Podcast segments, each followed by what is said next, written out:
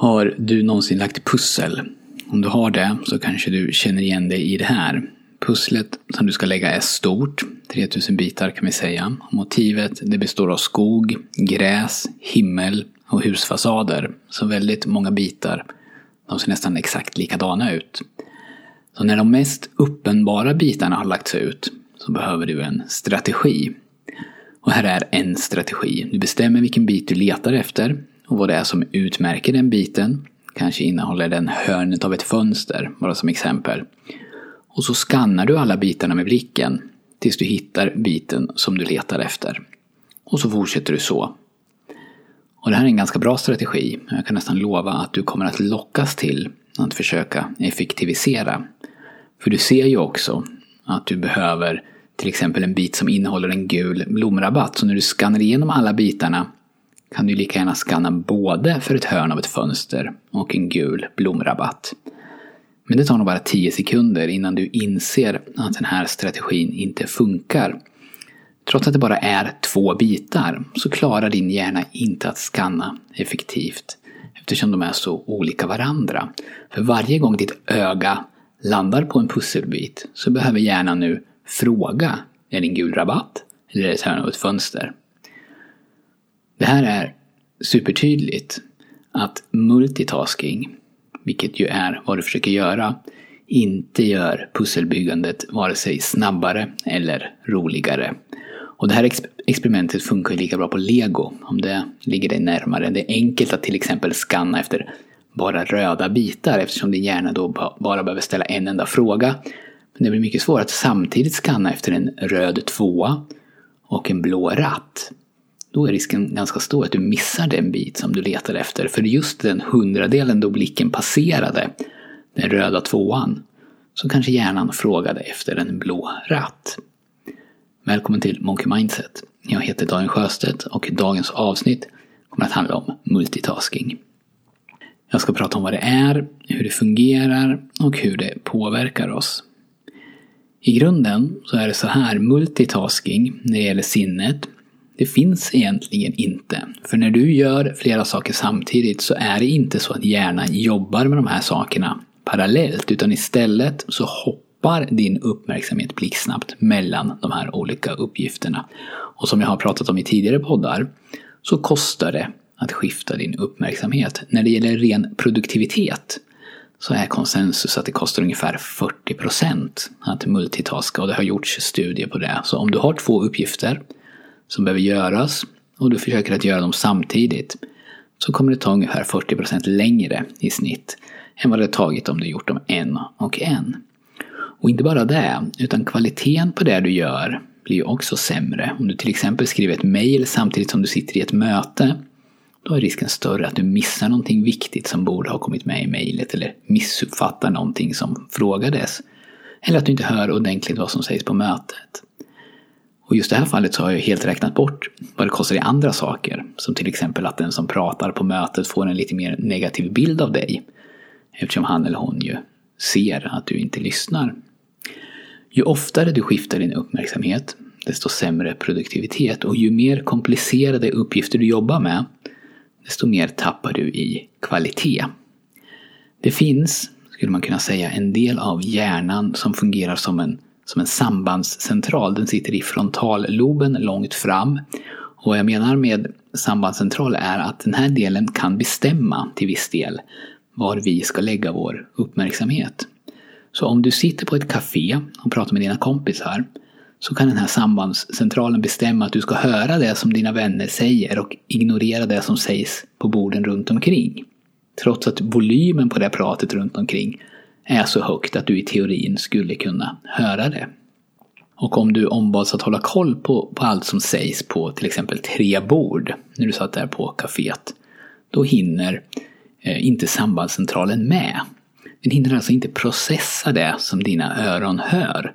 Ljuden, de når ju dina trumhinnor och om du koncentrerar dig så kan du urskilja ord och meningar. Men frontalloben hinner inte processa de samband som krävs för att skapa förståelse. Så ett ord kommer in, du hör det, du registrerar det. Men om du har mycket att hålla koll på glömmer du genast bort det. Och den här förmågan du har då som annars, den sker helt automatiskt och inte kräver någon som helst energi från dig, nämligen att sätta ihop ord till meningar och utifrån meningar skapa samband. Den har då slagits ut. Och kanske sitter du till och med nu och är med i det samtalet vid ditt eget bord. Du nickar och ler, du hör orden. Du tar inte längre in vad som sägs. Och ibland så kan det ju vara så här i, i andra delar av livet också, särskilt när vi är riktigt stressade och har massor av saker i huvudet. Att vi helt missar någonting som vi behövde göra eller att vi hade lovat någon annan att göra. Någon ber dig om någonting. Din man ringer dig till exempel när du är i affären och ber dig köpa tandkräm. Eller någon på jobbet frågar om du kan komma bort till dem när du är klar med det du gör nu. Och du svarar ja. Men den här begäran den behandlades aldrig i sambandscentralen eftersom sambandscentralen redan var upptagen. Din, din uppmärksamhet var någon annanstans i tanken. Så när du blir påmind om de här sakerna, alltså du får frågan varför du inte gjorde som du sa, så kanske du knappt ens kommer ihåg att frågan ställdes. Det har också visat sig att den grå hjärnsubstansen, som är det i hjärnan som, som sköter den här informationsbehandlingen, alltså man skulle kunna säga att det är i den grå hjärnsubstansen som din intelligens finns, den har lägre täthet hos de som multitaskar än hos de som inte multitaskar. Så multitaskarna kan alltså förändra hur din hjärna ser ut. Och i en studie från England 2014 så kom man fram till det och då skrev man också att det resultatet stöder tidigare forskning som har visat att det finns ett samband mellan multitasking och svag förmåga att kontrollera sin uppmärksamhet och att samma samband också finns mellan låg nivå, eller då låg täthet av grå hjärnsubstans i frontalloben, alltså den här sambandscentralen, och känslomässiga problem som till exempel depression, oro eller ångest. Så den studien stöder alltså tidigare studier som tyder på att multitasking inte bara förstör vår eh, attention span, alltså vår förmåga att fokusera, utan också kan leda till oro, ångest eller depression. Men forskarna, de heter Kepli Lu och Ruyota Kanai. Jag ber om ursäkt för uttalet. De påpekar också att den här studien den visar en länk snarare än eh, kausalitet och att fler studier krävs för att bättre förstå huruvida det är så att multitasking leder till lägre täthet i den grå hjärnsubstansen eller om det är så att de med lägre täthet från början är mer attraherade av multitasking. Och det här betyder det att det behövs mer forskning på vad som är hönan och vad som är ägget. Alltså, man kan se det så att de som multitaskar har lägre täthet i den grå hjärnsubstansen. Men man vet inte ännu om den grå hjärnsubstansen tappar i täthet av multitasking. Eller om de som redan har lägre täthet har svårare att fokusera på en sak i taget.